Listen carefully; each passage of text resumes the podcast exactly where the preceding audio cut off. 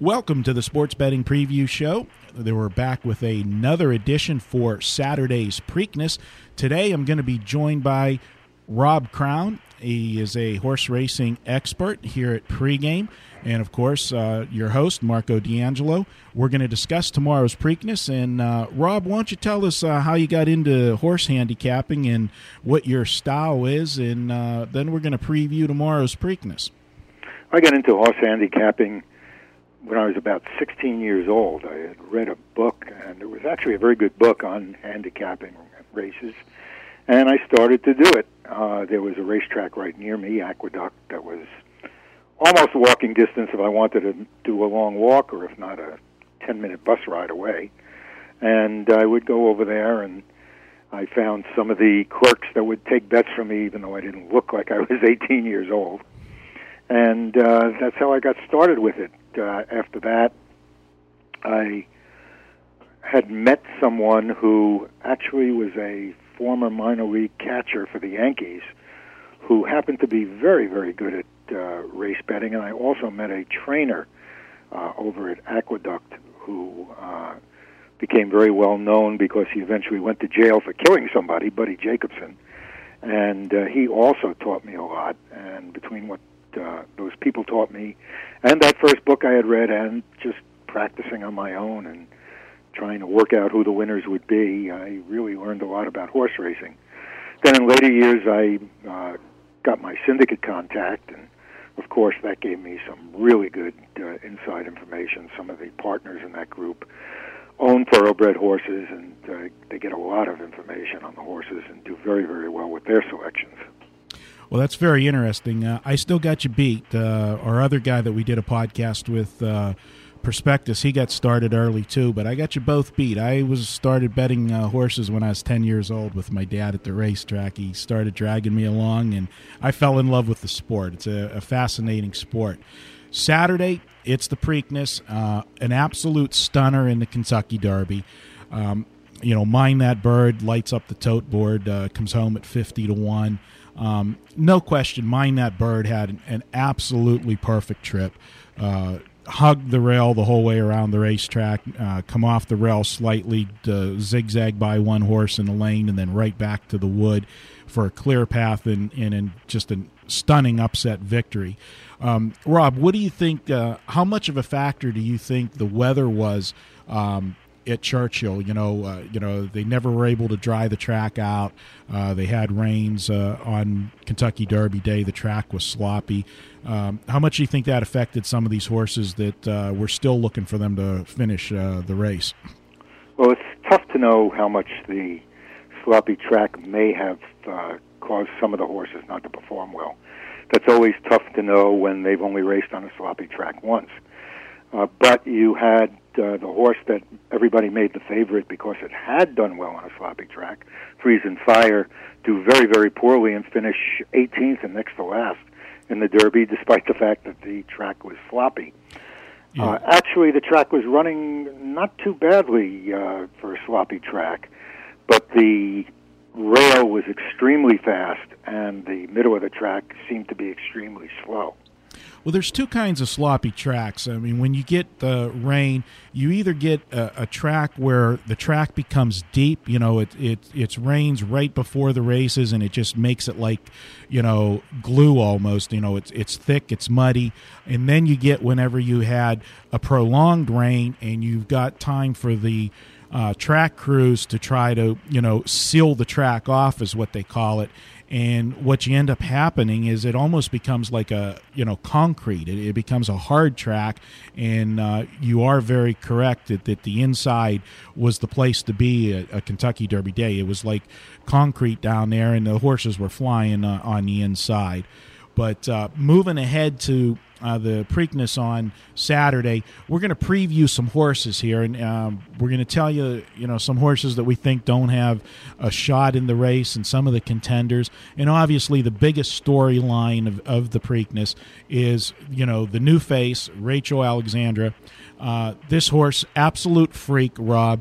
The Kentucky Oaks was one of the most impressive races I've seen a horse run in everybody is commenting that that race, you know, there really wasn't much stock in that race and that she ran away from a weak field. You know, I can't argue that fact, that that race wasn't, you know, star-studded. But what you can't argue with is this horse did this totally under wraps. Calvin Borel never moved his hands in the race. He sat on this horse like a statue. And the last furlong, the last eighth of a mile, she breezed home in 12 seconds, which is, you know, phenomenally fast. 12-second final furlong under wraps. That was just totally impressive. What do you think of the filly? I think as a filly, she's a great filly. In fact, we had chosen her on top for the Kentucky Oaks the day before. I don't, however, normally like fillies against males just to start with. And in this particular case, I am not enthralled with Rachel Alexandra the way the public seems to be, because she's never carried any kind of weight. The top weight she's ever carried is 108 pounds, and she's now going up to 121. She's getting 5 pounds better than the males because she's a female, but nevertheless, that's a huge jump in weight. And there's no evidence that she can carry that weight this kind of distance.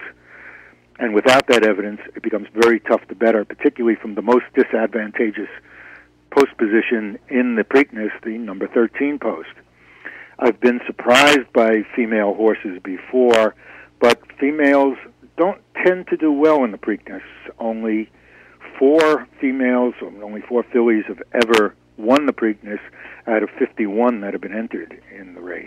So I can't say that the filly is going to be my first choice tomorrow. I was, you know, she is very impressive, and I'm with you of the school that, you know, being a horse owner myself, I've had the situation where I've had a really top mare on the grounds, and we were dominating the, you know, the rest of the mares on the grounds, and it was a case of we either had to sit out a week or go and race the boys. And anytime that decision came my way, I chose to sit out and not race against the boys. It is a huge disadvantage, more so as a 3-year-old, early in the 3-year-old season. Yeah, I tend to feel that part of the problem is, unless I've seen a filly race against the boys before and show well, that you can't take them in the first shot out. The reason is that normally, from a natural standpoint in the wild, if a filly passes the males, she endangers herself. Normally the filly wants to be with her foals in the middle of the pack, with the males in front and behind. And that's where most fillies tend to be. Even if they're faster than the males, you just can't get them to pass the male horse. Now, sometimes you'll find that a filly will pass the male horse and will win the race, but she's really got to show me that before I start to bet on her. And Rachel Alexandra has never raced against anything but other fillies. Right, and another key point to the race is Rachel Alexander's rider, Calvin Borel, has decided, you know, to jump off the Kentucky Derby winner, Mine That Bird, to ride her. And it's the first time in, you know, Kentucky Derby history that the winning jock on the Kentucky Derby, you know, jumps off the horse for another mount. But she's that good of a horse. And I think, honestly, you know, Mine That Bird, they could run that Kentucky Derby 100 times over, and he's not going to win the race again. Everything just, you know, came out perfect. Let's talk about a couple horses in the race, you know, some contenders that are there. One of the new faces in the Kentucky Derby is a horse, Big Drama. Drew the rail. The horse has, you know, good gait speed, you know, should be up close to the lead, if not on the lead. This horse went a big mile in the swell and held off This One's for Phil in a classic stretch duel, ended up being disqualified and placed second. But that was a, you know, a pretty impressive debut race for the horse for its 3-year-old campaign. What are your thoughts on that horse? I agree. Big Drama is the new kid on the block. Looks like the horse could have the best shot out of the newcomers to take the Preakness. The things that bother me about it are that they're taking the blinkers off the horse for the first time, and I'm not quite sure why they're doing that. The rumor seems to be that they're doing it to slow the horse down a little bit and not make him go to the front so fast, but that's a strange way to do it. I don't think I've ever heard of people taking the blinkers off so the horse won't go to the front. No, absolutely. I'll step in there with that. Being a horse owner, that's absolutely correct, Rob. When I see blinkers on, I know that they're going with the horse forward. What the blinkers do is fire a horse up, especially if you haven't been using them. When you put the blinkers on for the first time, you can be guaranteed they're going to the front with the horse, and that's what they want to do. Now, the flip side to that is by taking the blinkers off and you're opening up the sight lines for the horse. You're doing it to try to get the horse to relax. You want the horse, to relax and settle in a little bit off the pace. So that absolutely tells me they don't want to get into a speed duel with Rachel is what I'm taking that as. Well, that could be. I will certainly bow to your expertise in that area,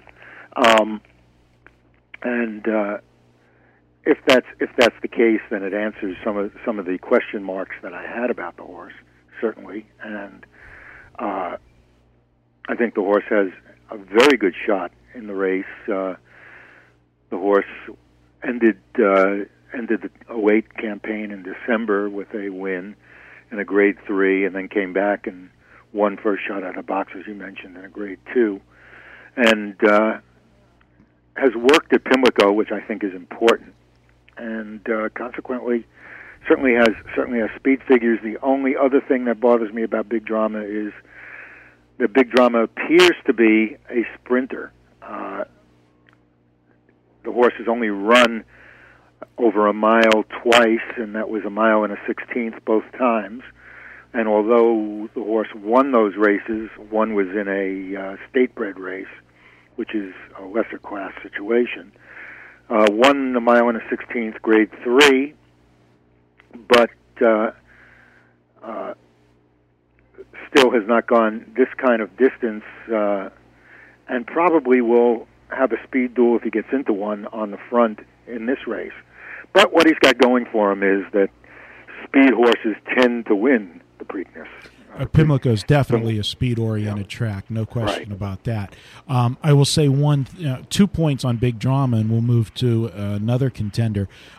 My only concern with Big Drama, I know he's not bred for the distance, but I go back to that swell. And I'm a guy, Rob, I don't know if you do it, but I love, and it's one of the beauties now of racing, that there's so many places where you can go watch replays of all the races where before you were just, if you didn't see the race yourself or you only got to see it once, and anytime you're watching a race live, your eyes are focused on the horse you bet, most of the time, and you don't see everything going on during the race. I like to go back and replay these races and then key in on certain horses and just watch that horse the entire, trip and see if the horse got into trouble and different things.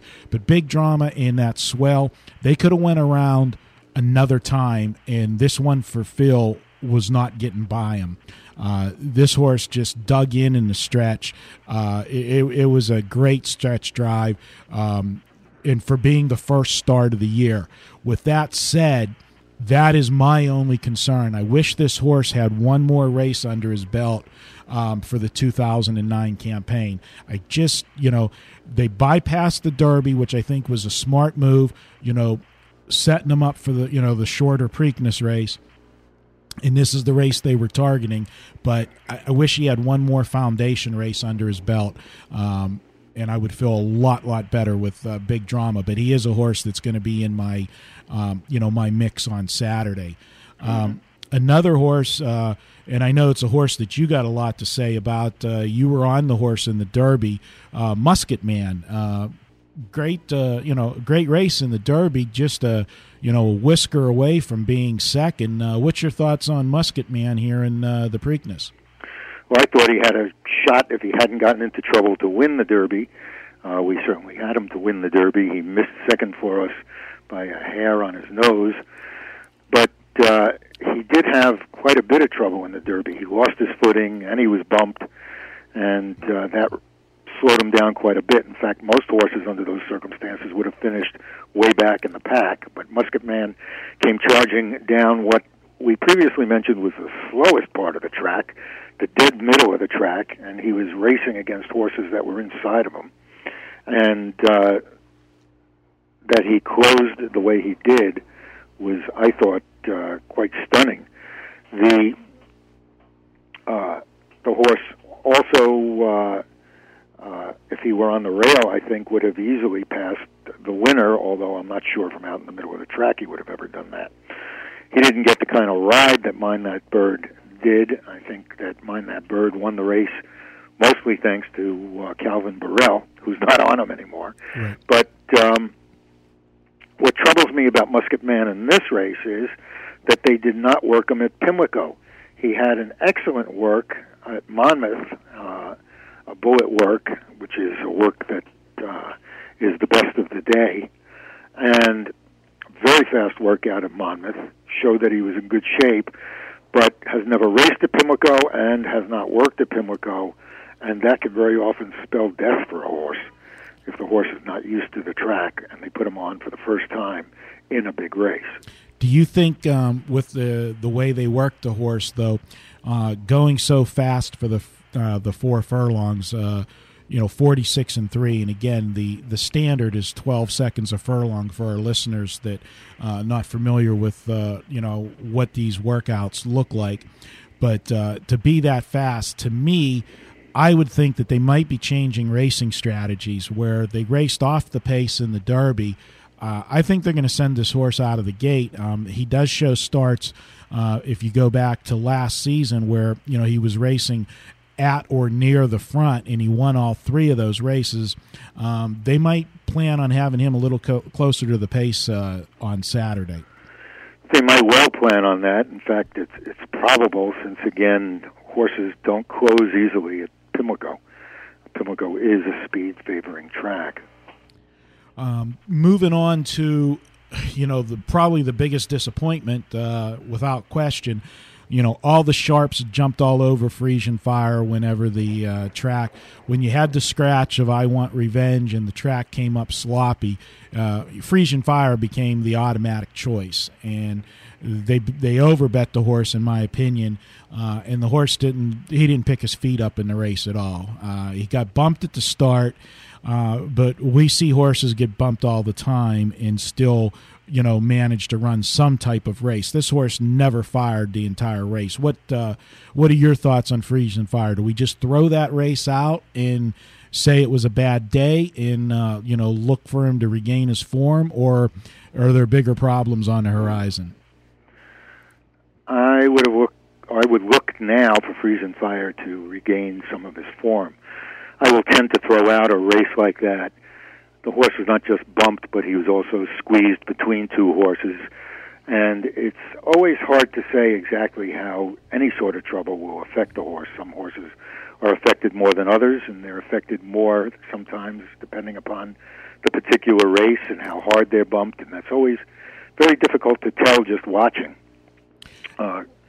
So I would tend to just throw that race out and take a look at the races prior to that, which were excellent and certainly reason for the horse to have been at least close to one of the favorites, if not the favorite, in the Kentucky Derby. I think it became the favorite when the trainer announced that it was a perfect track for him, since it was sloppy. But certainly it would have been no surprise if he was the second or third favorite in the Derby without the sloppy track. Certainly shows excellent races prior.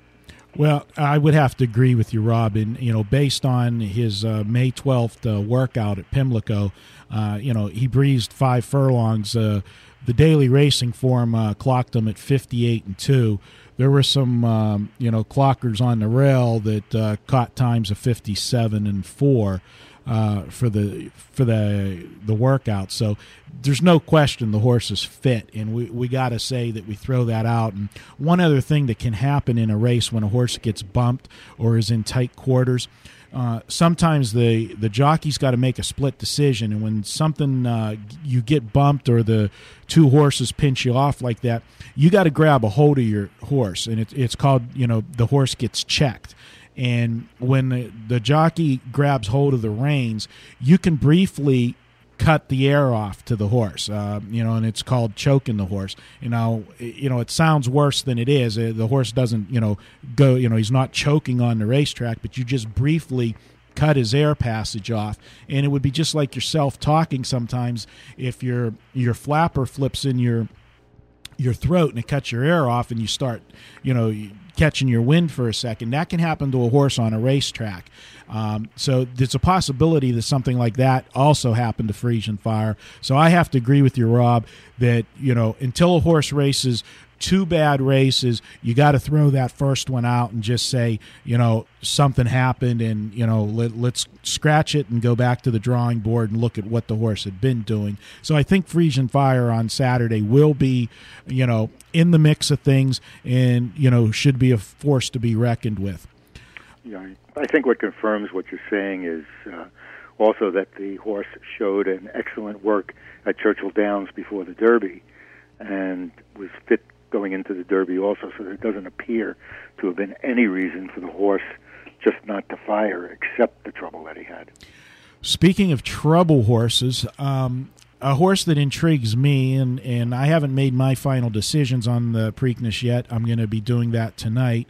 But the number 7 horse, Papa Clem. This is another horse that was in that three-way photo for second in the Derby, along with Pioneer of the Nile and Musket Man. Just like Musket Man, this horse got bumped around too, and he had problems in the stretch. And I think that this horse, just like Musket Man, didn't get the best of it. Pioneer of the Nile got second, but he got the best trip of the three also-rans. And was able to get up for second. Musket Man and Papa Clem definitely had problems in the stretch, and the reason I like Papa Clem a little bit more than Musket Man is Papa Clem was in the mix of the race. He was up near the front during the Derby, so he was cutting out the fractions, he was doing a little more work early where the other horses came from off the pace. I think Papa Clem, with the shorter distance, and if he gets a clean run in the stretch, I think he's a horse to be reckoned with in the Preakness. Do you have any thoughts on him? I think that Papa Clem is a good shot to be in the money, but I don't know that I would take him to win. Certainly second or third is a very good possibility. He was... of course, beaten in the Derby, but Pioneer of the Nile, who beat him in the Derby, also beat him in the R.B. Lewis Grade 2 back in February. And Friesan Fire managed to beat him by 7 1/4 lengths in the race after that, the Louisiana Derby. And the only two races that he won were not against the kind of competition that he's meeting today or that he met in the Derby. Consequently, one of the races he won in his lifetime was just a maiden special weight. Consequently, I don't know that he has what it takes to win this race, although he is a speedy horse, can run at the front, and may last for a third or a fourth in the Superfectas. Moving along, Pioneer of the Now, obviously the second-place horse and, the very popular trainer Bob Baffert. What are your thoughts on Pioneer of the Now? Pioneer of the Now is yet another horse that had problems in the Derby. In fact, 16 out of the 19 horses had big-time problems in the Derby. It was a very trouble-filled Derby. And Pioneer of the Nile, I think, had problems that were almost or close to the equivalent of some of the problems, at least, that Papa Clem had and that Musket Man had, and still made a very good showing. He did hold on. Musket Man came close, Musket Man was closing on him, and it's very tough to tell between those two which one might be the better horse. I am troubled again by the fact that, like Musket Man, Pioneer of the Nile has not worked at Pimlico and also has never raced at Pimlico. And I do think that's an important factor when dealing with these big races. Are there any other horses in the race, contender-wise, that intrigue you that we haven't mentioned yet, Rob? I was taking a look at Take the Points, who, although he didn't do anything in the Santa Anita Derby, Are we talking basketball on Sunday or the horse? Right. Well, it's a hunchback also there. Take the Points. I couldn't resist that. And although he didn't do well in the Santa Anita Derby, he didn't do terribly. He was fourth off by only 2 3/4 lengths. But he's a horse that seems to have been improving. He has only had 3 races since January and should keep improving each race he has through the year, and I think he has certainly a shot in the race. It's a very tough race. I am having a very hard time trying to figure out who I like for the winner. I'm glad I've got the syndicate because it's tough, but I don't know if he can beat some of the horses like Freeze and Fire. I think the main contenders are probably Mine That Bird to do it again. It's certainly worrisome that Calvin Borel jumped off the Derby winner's back to go ride the filly. That, of course, doesn't mean the filly will win. It means that Mine That Bird probably won't. Calvin Borel didn't have a choice of any old horse, but I think Calvin Borel was the main reason that Mine That Bird won in the Derby. It's the jockey that keeps the horse out of trouble, and it was Calvin Borel that weaved that horse up the rail the way he did. I think the main shots are certainly Big Drama, Musket Man, Mine That Bird if he gets a good ride out of Mike Smith, and Freeze and Fire. I think are the main horses in the race, and I'd have to add Pioneer of the Nile. I think of the main horses in the race. I liked General Quarters somewhat in the Kentucky Derby, but showed nothing in the Derby itself. Again, was steadied twice, had troubles, track was sloppy. Tough to tell how much that affected him. But I didn't have him as my main Derby pick. He hasn't raced at Pimlico, so I don't know that he's going to suddenly wake up and win the Preakness. So I'd have to leave it between the horses I just mentioned. Yeah, General Quarters already 12 lifetime races, and we're only in the middle of May. That, to me, that's one of the things that bother me with the horse is this horse has already had a lot of wear and tear for a young 3-year-old, and we know the how hard of the trail is to get through the the Triple Crown races. To have 12 starts already, to me the horse is already peaked, and if you're going to throw the last race out, the horse has been, around there, but he seems to throw in a clunker every now and then, in these starts. I mean, he's got 12 lifetime starts, and he's only hit the board 7 of 12, which is a good percentage for most horses. But when you're talking this caliber of horses, you look at most of the horses in the field, and, they very seldom, run out of the money, and he does that, too frequently for me. So I agree with you. Rob, tell our listeners you're going to have your package up available for sale on our site later today. Your picks will be loaded, obviously, tomorrow. You'll be, getting all your information. Briefly, just tell us about the syndicate real quick on the information you'll be getting on Saturday and what you're going to sell the package for. Well, even though I handicap myself, I use the syndicate for the horse racing selections on the big racing days, and they have done extremely well with horse racing. Last year in the Preakness, on Preakness Day, out of 13 races, they had a main horse picked on top in 10 of them, in selections, in 10 of those races, and they won 5 of them, which is a 50% rate. The average payout was $8.70, so certainly a very nice day. They also picked a triple dead cold in the order that they gave out the horses in one of the races last year, and I believe had 2 exactas on the day also. They did well also in the Derby. In the Derby, they didn't have any winners, but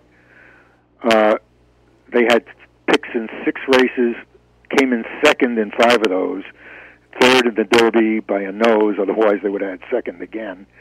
And while coming in second, we recommended on some of the horses that were higher odds horses, bets across the board.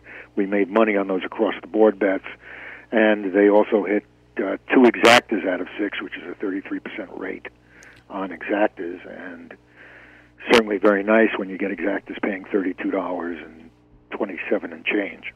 Absolutely. So your package on Saturday will consist not only of the Preakness, but some of the other key races that that there's a value for plays on the card. That's correct. We'll be giving out every race that they play. That doesn't mean every race for the day, because that would be impossible without simply guessing. Not every race can be picked, but they will be having a selection on, or we will be giving out every race on which they have a selection, I should say. And I think to get the kind of expert advice that they have, the price of $49 is very, very inexpensive. Absolutely. So our listeners, you can check that out at Pregame Pros. Just click on Rob Crowne and his page, and you'll be able to see his horse package for Saturday. I'll have my package up for Saturday as well. My play will be along with my sports picks, so you'll be able to get my complete analysis of what I'm doing with the Preakness. I'll give you my top horse and then tell you how I'm playing exactas and the trifectas, just as I'm playing right here in Vegas tomorrow myself. I'll be working on that, finishing it up later this afternoon. Weather tomorrow in Baltimore, there's a chance of rain, only about 30%. It could be a little windy tomorrow from the weather reports we've seen, so we shouldn't have the factor that we had in the Kentucky Derby. And looks like all systems are go. And, Rob, I appreciate you being on board with us and sharing your knowledge of horse racing with us and previewing the Preakness with us. This is your host, Marco D'Angelo. Again, want to thank all of our listeners. It's because of you that we're doing these types of podcasts. And, again, if you like what you hear, please get into the forums. Tell us what you liked about it, what you didn't like, what you want more of, because our motto here is you speak, we listen, and we want to keep you guys with things that you want. And if you want these type of podcasts, we will bring them to you. So once again, for Rob Crowne, this is Marco D'Angelo. This has been a pregame.com podcast. Thanks. We'll be back for the Belmont.